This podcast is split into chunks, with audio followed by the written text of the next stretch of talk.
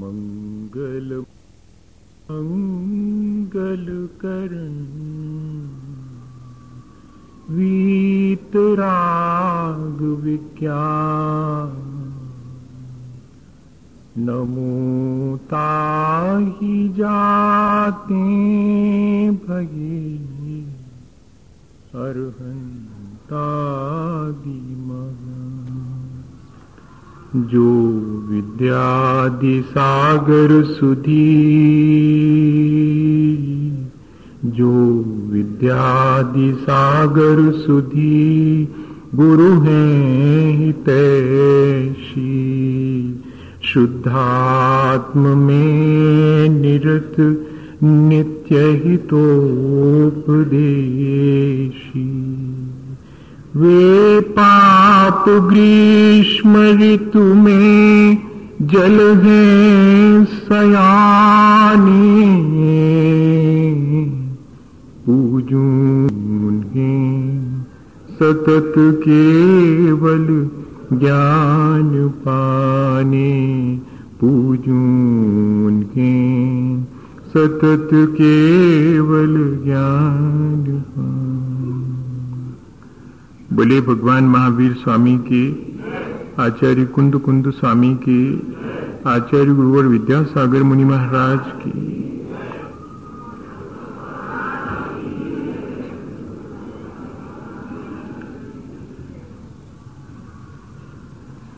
हम सभी एक बात बहुत अच्छी तरह से पिछले दिनों समझ गए हैं। कि हम यहाँ निरंतर नए नए कर्म करते हैं और अपने किए कर्मों का फल भी चखते हैं, ये नए कर्म का संचय भी करते हैं। संसार में कोई भी ऐसा नहीं है, देह को धारण करने वाला, जिसे कि कर्म का बंधन न हो। चाहे साधु हो या कि एक सामान्य गृहस्थ हो, सभी के जीवन में कर्म बंधन निरंतर चलता रहता है। हम जब चाहें कि अब हमें कर्म नहीं बांधना है तो हमारे चाहने से कर्म का बंधन रुक नहीं सकता। ठीक ऐसे ही जैसे कि एक बार किसी से कर्ज ले लिया, उधार ले लिया तो अब चाहे दिन हो और चाहे रात हो, उसका ब्याज निरंतर बढ़ता ही जाएगा। हम चाह करके भी उसको रोक नहीं सकते। ठीक ऐसे ही यह कर्म की प्रक्रिया निरंतर चलती रहती है। जैसे बेटा स्कूल से लौट के आता है और जल्दी से बस्ता रख के और खेलने के लिए दौड़ लगाता है तो माँ पकड़ लेती है। खाना खा के जाओ, फिर बाद में खेलना उसको तो खेल की लगी हुई है। वो कहता, नहीं, खाना खाना। तो फिर सुनो, दूध पी के जाओ।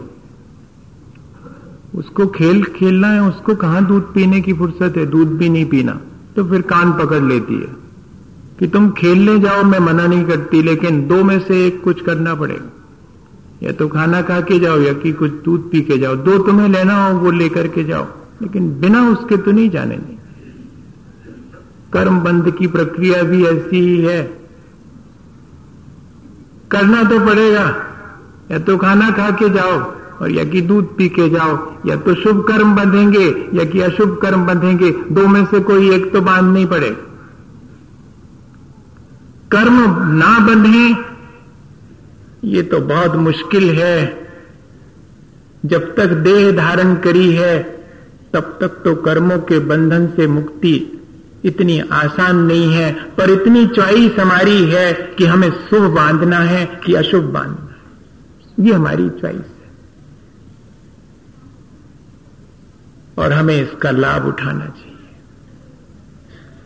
जब कर्म बांधना ही है, हम कुछ ना कुछ कर्म करते हैं, जिससे कि हमारे जैसे परिणाम बनते हैं, वैसे नए कर्म हमारे अंदर संचित होते हैं। जब ये क्रिया निरंतर चली रही है तो फिर अब मेरा अपना कौशल है, मेरी अपनी दक्षता है, मेरी अपनी आर्ट है, मेरी अपनी टेक्नोलॉजी है कि मैं इसमें से क्या चाहता हूँ? मेरी चॉइस क्या है? मैं शुभ को चाहता हूँ कि अशुभ को चाहता हूँ? मैं जिसे चाहूँ, वैसा बाँध सकता हूँ। और भैया कर्म बंध की प्रक्रिया को जीतने का यही उपाय है। मैं मनुष्य हूँ तो यदि देव नहीं बन पाता हूँ तो कम से कम ऐसा तो करूँ कि मनुष्य रहा हूँ, ऐसा तो ना करूँ जिससे कि मैं पशुता पर उतर जाऊँ। ये तो मेरा विवेक है। तो मुझे अगर कर्म बाँध नहीं है तो ऐसे बांधूं जिससे कि देवत्व को प्राप्त करूँ, ऐसे बांधूं कि कम से कम अपने भीतर की मनुष्यता तो बरकरार रही आए, ऐसे खोटे कर्म तो नहीं बांधूं जिससे कि मुझे पशुता की तरफ़ या कि नरक की तरफ़ उतरना पड़े। बस ये हमें अब अपने कर्मों को जीतने के लिए प्रक्रिया करनी है। संसार के घात प्रतिघात से बचने का नाम यही है कि संसार के जो घात प्रतिघात हैं, वे मुझे निरंतर अशुभ में ले जाते हैं। मैं संसार के घात प्रतिघात से बच के परोपकार में लग जाऊँ। कर्मों को जीतने का तीसरा उपाय ये हमारे हाथ में पहला उपाय कल हमने विचार किया था। दो उपायों पर हमने विचार किया था। कि बाह्य वातावरण से जितनी जल्दी हो, हो सके सामंजस्य बिठा लेना चाहिए। कॉम्प्रोमाइज और एडजस्टमेंट करके आगे बढ़ जाना चाहिए। कौन पड़े झगड़े में? मैं सबकी सब मान बातें चुपचाप मान लेता हूँ। लोग कहते हैं सब बातें चुपचाप मानते जाना कमज़ोरी है तो मैं उनकी ये बात भी मान लेता हूँ। क्या करूँ? मैं कमज़ोर हूँ मेरे से व्यर्थ लड़ा नहीं जाता। ये एक बार हमारे जीवन का हम सूत्र बना ले ऐसी कमज़ोरी हमें स्वीकार है। कम से कम व्यर्थ के घात प्रतिघात से तो बच जाएँगे। तो पहला उपाय कर्मों को जीतने का यही था, और दूसरा उपाय था कि मेरी प्रतिक्रिया से बच तो पाता नहीं हूँ। प्रतिक्रिया तो करनी ही पड़ती है संसार में, लेकिन मेरी प्रतिक्रिया कम से कम हो, और जितनी भी हो वो सब पॉजिटिव हो। सकारात्मक हो, रचनात्मक हो कंस्ट्रक्टिव हो, किसी का उससे हानि ना हो, मैं प्रतिक्रिया इस तरह की करूँ। और तीसरी, कर्मों को जीतने की प्रक्रिया है कि मैं देखूँ कि मेरे कर्मों की ज़िम्मेदारी तो है, पर उसमें से शुभ को चुनना है कि अशुभ को तो दिन भर में ज़्यादा से ज़्यादा मैं शुभ कर्मों को चुनूं, जो मुझे करना है, वो शुभ ही करूँ और अशुभ से बचूं। संसार के घात प्रतिघात में तो सिर्फ़ अशुभ की तरफ़ ही बढ़ना होता है। उसको जरा अपन समझेंगे कि क्या है संसार का घात और प्रतिघात। अभी पहले ये समझ लें कि मैं अपने कर्मों को कैसे शुभ करूँ और कैसे अशुभ कर्मों से बचूं। जैसे ही अगर हम अशुभ कर, कर, कर्म से नहीं भी बच पा रहे हैं और यदि हम शुभ कर्म करना शुरू कर देते हैं तो अशुभ कर्मों का दबाव अपने आप कम होने लगता है और शुभ का डोमिनेट हो जाता है। अगर मुझे अपने शुभ कर्मों को बढ़ाना है तो फिर मैं जब भी विचार करूँ तो दूसरे के हित का विचार करूँ। ऐसा विचार न करूँ जिससे कि बैर विरोध, कलह और असंतोष बढ़े। मैं अगर बोलूँ तो ऐसी वाणी बोलूँ जिससे कि दूसरे का और मेरा अहित ना हो, जिससे कि वातावरण में क्षोभ उत्पन्न ना हो। मैं अगर शरीर से कोई क्रिया करूँ, या कि जितने भी मुझे साधन मिले हैं, अपने संसाधन दिन भर के उपयोग के, उन सब का ऐसा उपयोग करूँ, जिससे कि मेरे आसपास के परिवेश में और अव्यवस्था ना फैले मिसमैनेज ना हो। मेरे अपने शरीर से और मेरे अपने उपयोग में आने वाले साधनों से। क्या मैं इस तरह से अपने वर्तमान के कर्मों को एक दिशा दे सकता हूँ? दे सकता हूँ। अगर ध्यान में बना रहे तो फ़ौरन हम अपने मन, वाणी और शरीर के द्वारा शुभ क्रियाओं को बढ़ावा दें। शुभ क्रियाओं को बढ़ावा देने से अशुभ का दबाव हमारे ऊपर से कम होता चला जाता है। अगर किसी बच्चे की संगति खोटी हो जाती है तो हम क्या उपाय करते हैं? उस खोटी संगति से बचाने का उपाय नहीं करते। उसको कहीं ना कहीं किसी जगह और लगा देते हैं। बिगड़ रहा है ब्याह कर दो, हो सकते समर जावे। बहु सुधार ले क्या मतलब? क्या मतलब हुआ? अशुभ से बचाने का एक ही उपाय है कि मैं उसको कहीं शुभ में लगा दूँ। मैं उसको कहीं एंगेज कर दूँ? भैया, ऐसे जुगत अपने भीतर भी करनी पड़ेगी। अपने मन की कुटेव को सुधारने का यही उपाय है। वो तो बार बार वहीं जाता है। आचार्य महाराज ने लिखा है कि इस मन की क्या कहें? इसकी चाल तो स्वान के समान है। कितने बढ़िया बढ़िया चीज़ें खिलाओ, लेकिन आखिरी में जाके नाली के पानी पीता और गंदगी खाता है। इस मन की कुटेव है ये। इस मन की चाल है। ये हमेशा अशुभ के संस्कार से ग्रसित है, इसलिए अशुभ में जाता है। उपाय उसको बचाने का यही है। अब जंजीर से बाँध के तो किसी को रखा जा सकता, लेकिन मन को तो नहीं जंजीर से बाँध के रखा जा सकता।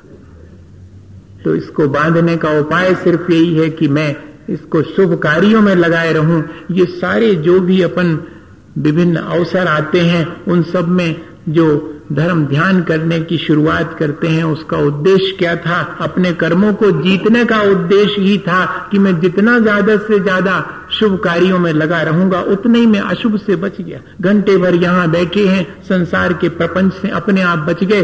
कहना नहीं पड़ा कि मैं एक घंटे के लिए संसार छोड़ता हूँ। कह के आए क्या? कोई नहीं कह के आया होगा कंपाउंड के भीतर। मैं तो घंटे भर प्रवचन सुनने जा रहा हूँ। मैं प्रवचन सुन रहा हूँ, इसका मतलब है कि मेरा संसार का प्रपंच छूट गया है। इसलिए सबसे अच्छा उपाय है कि अगर जब मुझे कर्म कर, शुभ कार्य लगाऊँ आर के कार्य में लगाऊँ, योगा कर्म सुकौशलम। कर्म की कुशलता ही ध्यान है, योग है, ऐसा लिखा हुआ है। वो कर्म की कुशलता क्या है? ये जरा समझ लें। जैसे भैया किसी की आँख ना हो तो क्या उसको देख करके हम अपनी आँख फोड़ लेते क्या? किसी के हाथ ना हो तो क्या अपना हाथ तोड़ लेते? किसी के पैर ना हो तो अपना पैर तोड़ लेते हैं। ऐसा तो कोई नहीं करता। तो फिर दूसरे को गुस्सा आता तो हम क्यों गुस्सा करते? अब आ गया समझ में। बड़ा कठिन है। इतना ही है। घात प्रतिघात से बचने का उपाय यही है कि मैं जरा सा तो विचार करूँ कि जब मैं दूसरे की आँख फूटी देखकर अपनी नहीं फोड़ता हूँ तो दूसरे को गुस्सा करते देख करके गुस्सा क्यों करता हूँ? दूसरे को गाली देते देख करके मैं भी क्यों गाली देने लगता हूँ? इतनी छोटी सी चीज़ इस अशुभ की प्रवृत्ति से बचने के लिए ऐसा विचार अनिवार्य है कि जैसे मैं दूसरे को कुएँ में गिरते देखकर स्वयं नहीं गिरता हूँ, मैं तो बच जाता हूँ। ऐसे ही इस संसार में सभी जीव, वरना लोगों को ये लगता है कि अरे, कुछ नहीं रखा इन बातों में। इसलिए कह रहा हूँ ये चीज़, कुछ नहीं रखा इन बातों में, दुनिया तो कर रही है, कौन अपन नहीं अकेले कर रहे? सब तो कर रहे, कौन ही झूठ बोल रहा कह महाराज जितनी बातें कर रहे सु कभी भी नहीं बोला झूठ। हाँ ऐसा विचार आएगा मन में। कौन नहीं करता है? सब तो करते हैं। ये जो सब तो करते हैं, इसकी तरफ़ देखना है तो फिर अपने हाथ से अपना पतन करना है और सबकी तरफ़ ना देख करके और अपनी तरफ़ देखने की प्रक्रिया की मैंने दिन भर में क्या कमाया? मैंने मनुष्य होने के लिए पहले कुछ कमाया होगा सो आज मनुष्य हूँ। आगे की मेरी तैयारी क्या है? या तो पशुता की तरफ़ जाऊँ, या कि नरक में जाऊँ, या कि देवत्व की तरफ़ ऊँचा उठूं। ये अगर हमारे मन में विचार आ जावे तो फिर हम आसानी से परोपकार या कि शुभ कार्यों में अपने मन को लगा सकते हैं। दूसरी चीज़, क्या होता है परोपकार करने से और शुभ कार्य करने से? एक बार तो गलती कर ली, और फिर उसके बाद में कुछ प्रायश्चित इत्यादि करने से होगा क्या? बहुत कुछ होता है। सांसारिक कार्यों में लगा हुआ व्यक्ति अपने पूर्व संचित कर्मों का दुरुपयोग करके आगामी जीवन के लिए और पाप कार्यों को कमाता है। और परमार्थ के कार्यों में लगा हुआ, परोपकारी के कार्यों में लगा हुआ व्यक्ति अपने पूर्व संचित कर्मों को जो शुभ हैं, उनको बढ़ा लेता है और अशुभ कर्मों को घटा लेता है। दोनों ही कर रहे हैं कार्य। एक सांसारिक कार्य में लगा कार्य तो किसी का नहीं रुका है। आप चाहे सांसारिक कार्य करें या कि पारमार्थिक कार्य करें, सांसारिक कार्य करने वाले को लगता ज़रूर है अपन को कि कितना ऐशो आराम है। सो ठीक है, आगे के लिए कर्म की स्थिति इतनी प्रबल बंधेगी और इतने समय तक के लिए बंधेगी कि अभी दिखाई नहीं पड़ेगी। अभी तो जो व्यक्ति बेईमानी कर रहा है फलता फूलता नज़र आता है, इसके मायने ये नहीं है कि ये बेईमानी का फल है। ये किसी पुरानी ईमानदारी का फल है। और होता क्या है? जब हम वर्तमान में बेईमानी करते हैं अशुभ कर्म करते हैं तो हमारे भीतर अशुभ कर्मों की ड्यूरेशन और पोटेंशियलिटी दोनों बढ़ जाती हैं, और जितनी ड्यूरेशन होगी, उतने समय के बाद वो अपना फल देना शुरू करेगा। इसलिए अभी बांधे गए अशुभ कर्म तुरंत तुरंत दिखाई नहीं पड़ते, बहुत देर के बाद आएँगे। और इतने ही नहीं, दूसरा काम ये होता है कि भीतर के जो शुभ कर्म हैं, वे समय से पहले उदीरित होकर के उदय में आते हैं सो भैया फलते फूलते दिखाई पड़ते हैं। वो कर रहे बेईमानी। और एक आदमी जो कि बिल्कुल ईमानदारी से जीवन जी रहा है उसके शुभ कर्मों को बहुत डोमिनेट वो बाँध रहा है, वो देर से उदय में आएँगे। अभी शुभ उदय में नहीं आ रहा, लेकिन जो पड़े हुए अशुभ हैं, उनकी उदीरना होकर समय से पहले आकर के खिर रहे हैं सो तकलीफ़ में दिखाई पड़ रहा है ईमानदार। ईमानदार आदमी जब भी तकलीफ़ में दिखाई पड़े तो समझना ये तो अब, इसने तो अपना हिसाब चुकता करना शुरू कर दिया। और बेईमान आदमी फलता फूलता दिखाई पड़े तो समझ लेना कि संसार बढ़ रहा है, भगवान रुष्ट है। और पर प्रायश्चित दे रहा है। भोग विलास की सामग्री फैला करके इसको संसार में भटका रहा है और इसकी भोग विलास की सामग्री छीन ली। अब अब इसका संसार अल्प रह गया, लगता यही है। ये प्रक्रिया है, जब भी हम इस बात का विचार करें, शुभ और अशुभ का, और वर्तमान को देख करके उससे मिलान करें तो ध्यान रखना शुभ का फल शुभ ही है, अशुभ का फल कभी शुभ नहीं हो सकता। और कभी शुभ का फल अशुभ भी नहीं हो सकता। ये चीज़ हमारे मन में हमेशा ध्यान में रहे और हम शुभ की तरफ़ आगे बढ़ते चले जाएँ। एक छोटा सा उदाहरण है। उससे शायद बात समझ में आए और घात प्रतिघात की बात भी समझने के लिए एक छोटा सा उदाहरण अपन देखेंगे और आज अपनी बात कर्मों को जीतने की इतनी हो जाएगी। कल तो सामान्य से विषय पर अपन चर्चा करेंगे और फिर इसको फिर कंटिन्यू करेंगे इस प्रक्रिया को। एक दिन का गैप भी होना चाहिए। पाँच, छह दिन से लगातार जो है। एक दिन का गैप मतलब कल किसी जनरल उस पर बैठेंगे अपन, कल अपन संडे एंजॉय करेंगे। संडे का नहीं तो इतने थक गए। वो कह रहे थे कि आप इतनी कठिन कठिन बात बताते चले जा रहे हैं और हम तो बहुत मुश्किल में पड़ गए। नहीं आप थोड़ा सा एक दिन की अपन आज इतनी चीज़ और समझ ले देखो अपन बैठे हैं, समझने के लिए बैठे हैं। मुझे सब कुछ समझ में आ गया हो, ऐसा बिल्कुल मत मानना। मुझे भी उतना ही समझ में आया। समझ में जिसको आता है, वो जब तक अपने जीवन में उसको नहीं कर लेवे, तब तक उसकी वो समझदारी उसके किसी काम की नहीं है। सो अपन काय के लिए बैठे हैं? समझ तो बहुत लोगों के पास है। अपन तो ये समझने के लिए बैठे हैं कि करें का कैसो कर लेवे जैसे अपनो काम हो जाए। बाकी पंडिताई अंडताई तो छोड़ो, बहुत लोगों के पास है, विद्वत्ता तो बहुत लोगों के पास इसलिए ये मान करके कि मैं इतनी बातों में से क्या कर पाऊँगा? कितना मेरे जीवन में पॉसिबल है? बस वो शुरू करता हूँ, आज ही से शुरू करता हूँ, फिर अगले बार फिर देखेंगे। अभी इसी जीवन में थोड़ी मोक्ष होने वाला है। अगले बार करेंगे, फिर मेहनत करेंगे, थोड़ी तब होएगा। पर शुरुआत तो कर ले, इस दृष्टि से। क्या हुआ? एक भविष्यवाणी हुई कि ये जो राजा का बेटा है है तो बड़ा पुण्यात्मा। इसलिए इसको जो है, राज सिंहासन मिलेगा। और दूसरा एक मंत्री का बेटा था तो कहते कि ये, इसकी भविष्य ऐसा है कि इसको सूली लगेगी। अब बताओ। दोनों ने सुना, राजा के बेटे को आ गया अहंकार कि देखा मेरा पुण्य, और अब तो मैं राजा बनी जाऊँगा। और जनाब ने अपने सत्ता और संपत्ति का दुरुपयोग शुरू कर दिया। ऐशो आराम। जो कुछ भी हो सकती थी, बुरी आदतें, वे सब शुरू कर दी। अब तो राजा बनने गए, भविष्यवाणी हो गई, राजा बनूँगा। और दूसरे मंत्री के पुत्र ने कहा कि सूली लगेगी, इसका मतलब यह है कि मैं कुछ ना कुछ गलत करूँगा। इसलिए अब मुझे गलत तो कुछ करनी नहीं। सावधानी बरतनी है और वो फूक के कदम रखने लगा और दूसरे जनाब लड़खड़ा के चलने लगे। ठीक, समझ गए आप? बहुत जल्दी समझ जाते हैं, इतना सब समझते हैं। और स्थिति क्या हुई? वो दिन आ गया। दोनों ने कहा कि अभी तक तो हमारे जीवन में न इसको गद्दी मिली और न इसको सूली लगी। चल के देखते हैं, आज आखिरी दिन है। पूछते हैं जोशी महाराज से कि क्या है आपके ऐसे झूठे प्रोडिक्शंस भविष्यवाणियाँ ऐसी झूठी करते हैं आप? तो चले दोनों।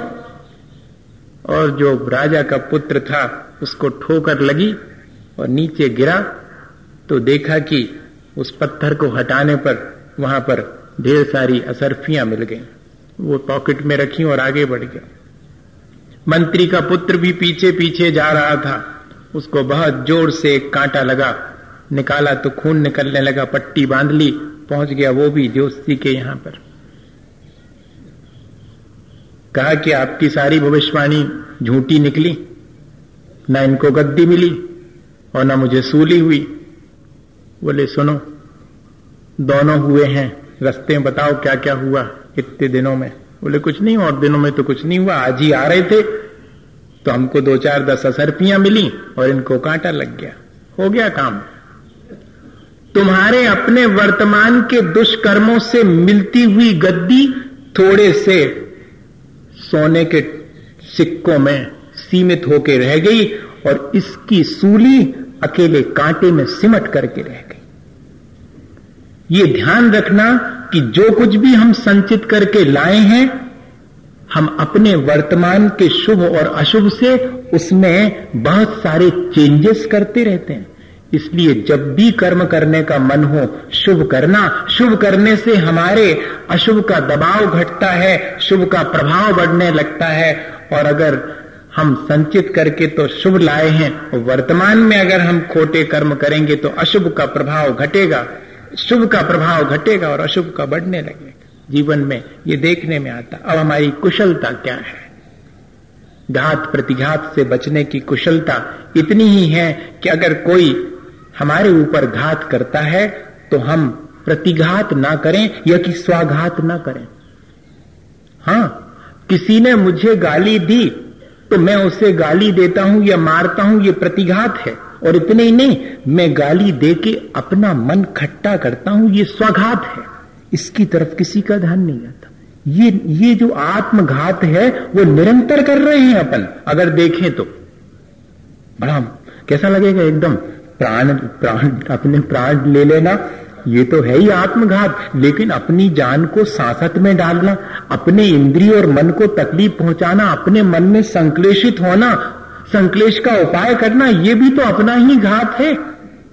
दूसरे के संकलेश से अपने मन को संक्लेशित कर देना, बहुत कठिन प्रक्रिया है, बहुत कठिन, अत्यंत। ये सबसे ज़्यादा प्रतिक्रिया तो हम एक बार पॉजिटिव कर लेंगे, लेकिन कोई हमारे ऊपर घात करे और हम प्रतिघात ना करें और बिल्कुल साइलेंट रह जाएँ, भीतर कुछ भी ना हो, ऐसा बहुत मुश्किल किसी ने गाली दी और हम प्रसन्न। अरे, भारी ऊँची विद्या है ये, जिसको आ जाए। बाकी विद्याएँ तो सबको आती होंगी, ये वाली विद्या जिसको आ जाए, वो जीत गया, वो संसार से पार हो गया। और इसका एक उदाहरण कन्हैयालाल प्रभाकर मिश्र ने लिखा। ऐसा जीवन में एक सामान्य गृहस्थ के भी संभव हो सकता है क्या मैं तो ऐसी चीज़ें पढ़ता रहता हूँ। मुझे लगता है कि हम लोग कितनी बातें जानते हैं, लेकिन एक सामान्य व्यक्ति इस घात प्रतिघात की प्रक्रिया से कैसे अपने को बचा लेता है? उन्होंने लिखा, उनके अपने जीवन की घटना कि मेरे एक अच्छे बहुत मित्र और इतने पक्के मित्र कि कोई सोच भी नहीं सकता कि दोनों में कभी आपस में कोई तकरार हो सकती है। लेकिन ऐसा हुआ कि मित्र की जीवन साथी नहीं रही और मित्र की एक ही बेटी उसके ब्याह की चर्चा थी। ज़िम्मेदारी मित्र के नाते मेरी भी थी तो मैंने अपने रिश्तेदार के बेटे से और उस बेटी के ब्याह की चर्चा चलाई और मामला कुछ खटाई में पड़ गया और हम दोनों के बीच में तकरार हो गई घटना इतनी होता है, ज़िंदगी में इस तरह से बहुत होता है। और उन्होंने लिखा कि चार लोग और जो तैयार ही खड़े थे, अगर दो लोगों की दोस्ती हो तो ये ध्यान रखना कि चार लोगों की आँख लगी हुई है। महिमा मृगी कौन सुकृत की विषखण खल विद वाची? महिमा और मृगी दोनों सावधान रहें। जंगल में घूमती हुई हिरणी हमेशा ध्यान रखे कि शिकारी का वाण उसका पीछा कर रहा है और जो सुकृत कर रहा है, जो पुण्यकारी कर रहा है, वो हमेशा ध्यान रखे कि चार खल लोगों की आँख उसके ऊपर लगी है। ये ध्यान रखना। ये संसार है। तो बोले कि वो चार लोग पता नहीं क्या इसी का इंतज़ार कर रहे थे कि इन दोनों में जरा तकरार तो हो, फिर इनकी लड़ाई का मज़ा ले। ये इनकी दोस्ती बड़ी छनती है। हाँ ऐसे भी है, ऐसा भी है। यही है संसार का घात प्रतिघात। इसमें हम सब शामिल हैं। और उन चार लोगों ने बोले, हमारे मित्र को ऐसा समझा बुझा दिया कि हमारे मित्र ने हमारे ऊपर काहे का कि हमारी जीवन साथी की धरोहर ये खा गए, ऐसा दीवानी मुकदमा लगा दिया। अब अब बोले, मुझे थोड़ी तो पहले गुस्सा आई अपने मित्र पर कि इतनी वर्षों की मित्रता और एक क्षण के अंदर ये हो गया। और फिर उसके बाद हँसी आई कि अब मैंने कोई धरोहर खाई हो तो खाई, मैंने तो खाई ही नहीं और ये व्यर्थ ही मेरे ऊपर एक, देखेंगे, निपटेंगे, जो होगा देखेंगे। पर है तो मेरा मित्र ये बात अभी भी मन से नहीं गई थी। सामने वाले के मन से चली गई हो तो चली गई। उसके मन से भी नहीं गई थी। वो तो बीच में कुछ ऐसी स्थिति बन गई। और कहते हैं, कन्हैयालाल मिश्र ने कि मैं रास्ते से चला जाता था और उतने में वो मित्र, जिनसे कि बहुत दिन से मिलना ही नहीं हो रहा था, आमना सामने नहीं हो रहा था, दूरी धीरे धीरे बढ़ती जा रही थी। वो सामने से आते दिखाई पड़े, सो मुझे देख लिया, उनने सो बच कर निकलने लगे। बोले, मैं तो बच के जाने वाला था नहीं। मैं सामने पहुँच गया और कंधे पे हाथ रखा कि अरे, मैं तो सोचा कि जब अपन ने दोस्ती निभाई है, तब तो दुश्मनी भी जम के निभाएँगे। देखना, शब्दों का मैं तो सोच रहा था कि दोस्ती इतनी जम के निभाई है तो दुश्मनी भी जम के निभाएँगे। अभी तो तुमने मुकदमे की शुरुआत ही की है, अभी से क्यों बच करके भाग रहे हो? हम तो ये सोच रहे थे कि अच्छे जम के मुकदमा भी लड़ेंगे, और जिस मान लो तुम्हें जेल हो गई तो तुम्हारा और तुम्हारी बेटी का दोस्ती के नाते हम ध्यान रखेंगे। और अगर हमें जेल हो गई तो जब हम जेल से छूटे तो सबसे पहले दोस्ती के नाते तुम ही मिलो। अब देखो आप, ये विचारों की श्रेष्ठता देखो। ये घात प्रतिघात से बचने की प्रक्रिया देखें आप, बहुत सांसारिक प्रक्रिया।